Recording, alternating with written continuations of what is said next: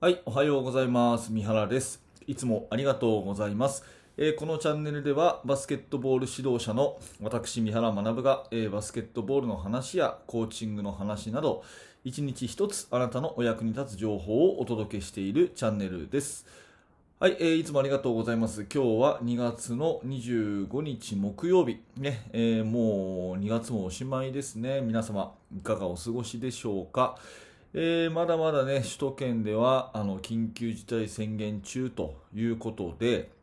まあ、昨日もね、えーメルマガの視聴者さんからメールをいただいて、あのまあこの今時期なので、えー全くチームの活動ができませんと、ね、練習を中止になってからもう2ヶ月が経とうとしてます。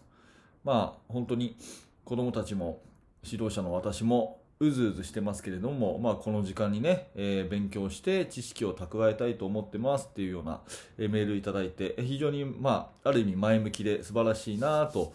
思ったと同時にですね、やっぱりこういうチームの方がいっぱい今いらっしゃるんだなというふうに改めて思いましたね。えーまあ、これを聞いていらっしゃる、ね、あなたのチームはいかがでしょうか？まあ、活動をね、全くできてないとか、うん、活動してるにしても、まあ、いわゆる対人練習は控えてやっているとかですね。えーまあ、いろいろ状況あると思うんですけれども、まあ、今できることをね、頑張っていければいいなと思いますし、そのために私が何らかね、ちょっとでもお役に立てればなということで、今日もお話をしていきたいなと思います。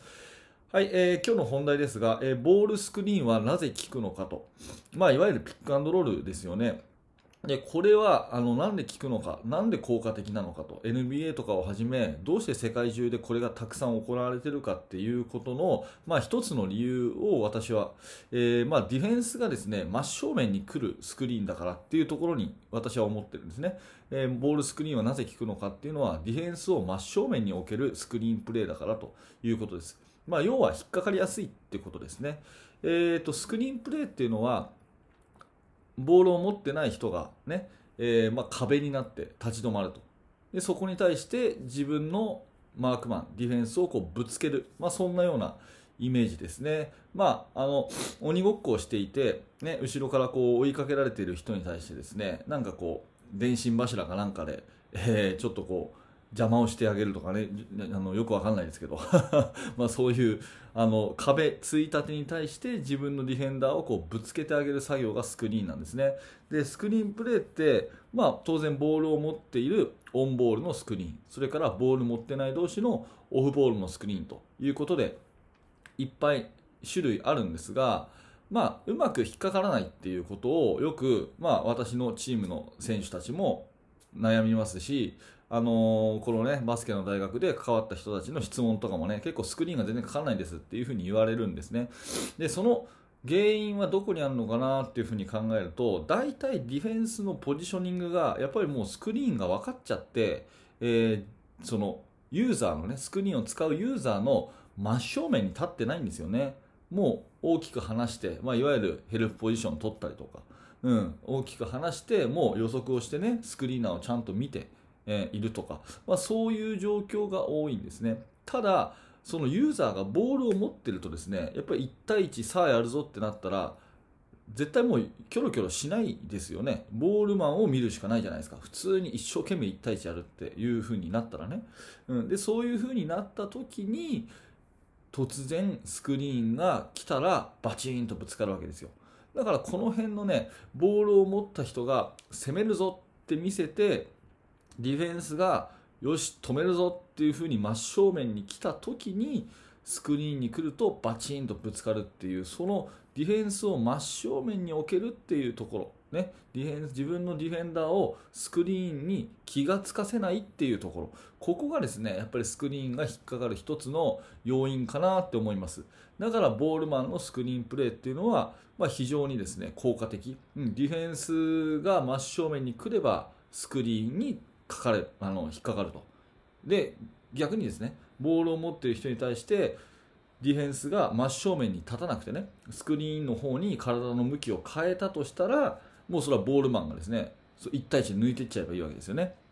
だからそういう意味で自分のディフェンスを真正面に置けると。真正面に置くからこそ引っかかりやすいということで一番引っかかりやすいあのスクリーンがボールスクリーンだから、まああのー、今でも使われてるんじゃないかなというふうに思います。あの今でもって言い方しましたけど結構これボールスクリーンってもう昔昔からあるプレーなんですよね。もう本当何十年も前からあるプレーなんですがいまあ、未だに色あせない。これはもう最近なんかこう流行りはは流行ってるプレーっていうよりは本当にずっとあるプレーなんですね。だからバスケットの歴史上一番いいプレーがこのボールスクリーンのピックアンドロールじゃないかなっていうふうに思います。まあ対策をねするチームが増えてきてまあ最近だともうピックはねだんだん少なくなってきてるとか、うん。まあ、また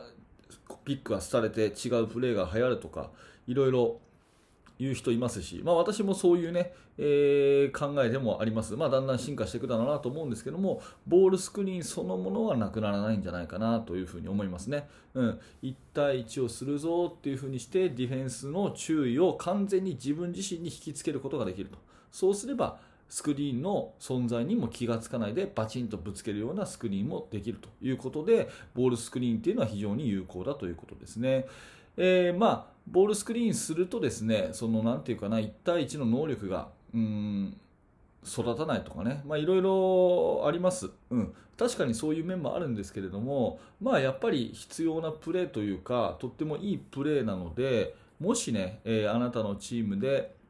ボールスクリーンというものをあんまり取り入れていないんだったらポイントポイントで、えー、教えていってあげることはすごい大事かなっていうふうに思います、まあ、最近はねあの YouTube とかの動画があるんでねその、まあ、私の動画っていう意味じゃなくて NBA とかの動画とか B リーグの動画とかもういっぱいいっぱいあるじゃないですか。もうだから個人のレベルで選手がま小学生中学生ぐらいで自分でスマホでそういうの見れますから結構こういうねプロがやってるようなボールスクリーンのプレーってみんなは好きなんですよね。特に男子はね。だからこうチームの中で積極的に取り入れていくとみんな喜んでね、えー、ああのプレーやろうっていう風になると思うしまあ効率的にもあのすごく、えー、いいと。まあ、ディフェンスが真正面に来やすい、非常に引っかかりやすい、そういう仕組みだから、まあ、ノーマークに作りやすいというところで、まあ、ボールスクリーンというのはもうとってもいいものだし、まあ、昔からあるものなので、まあ、ぜひぜひね、やってみたらいかがかなというような話ですね。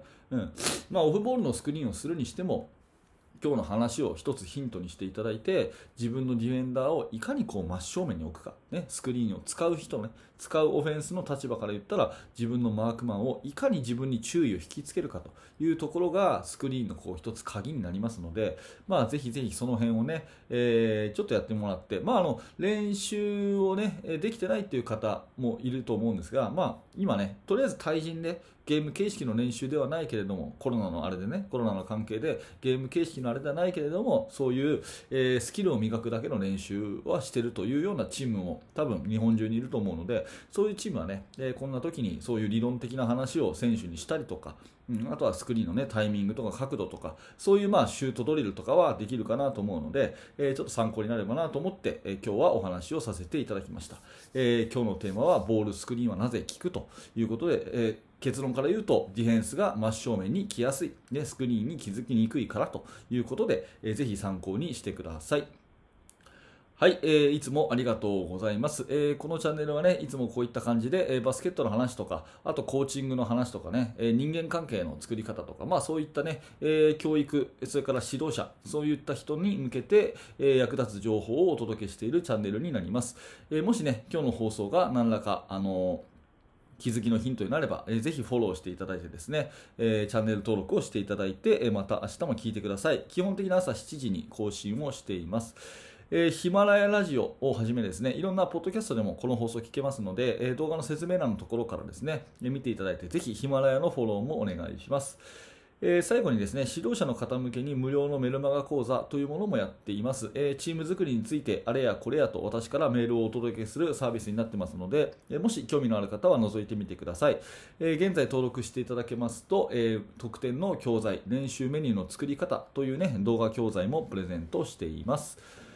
はい、えー、最後までありがとうございました。それでは皆さん良い一日を。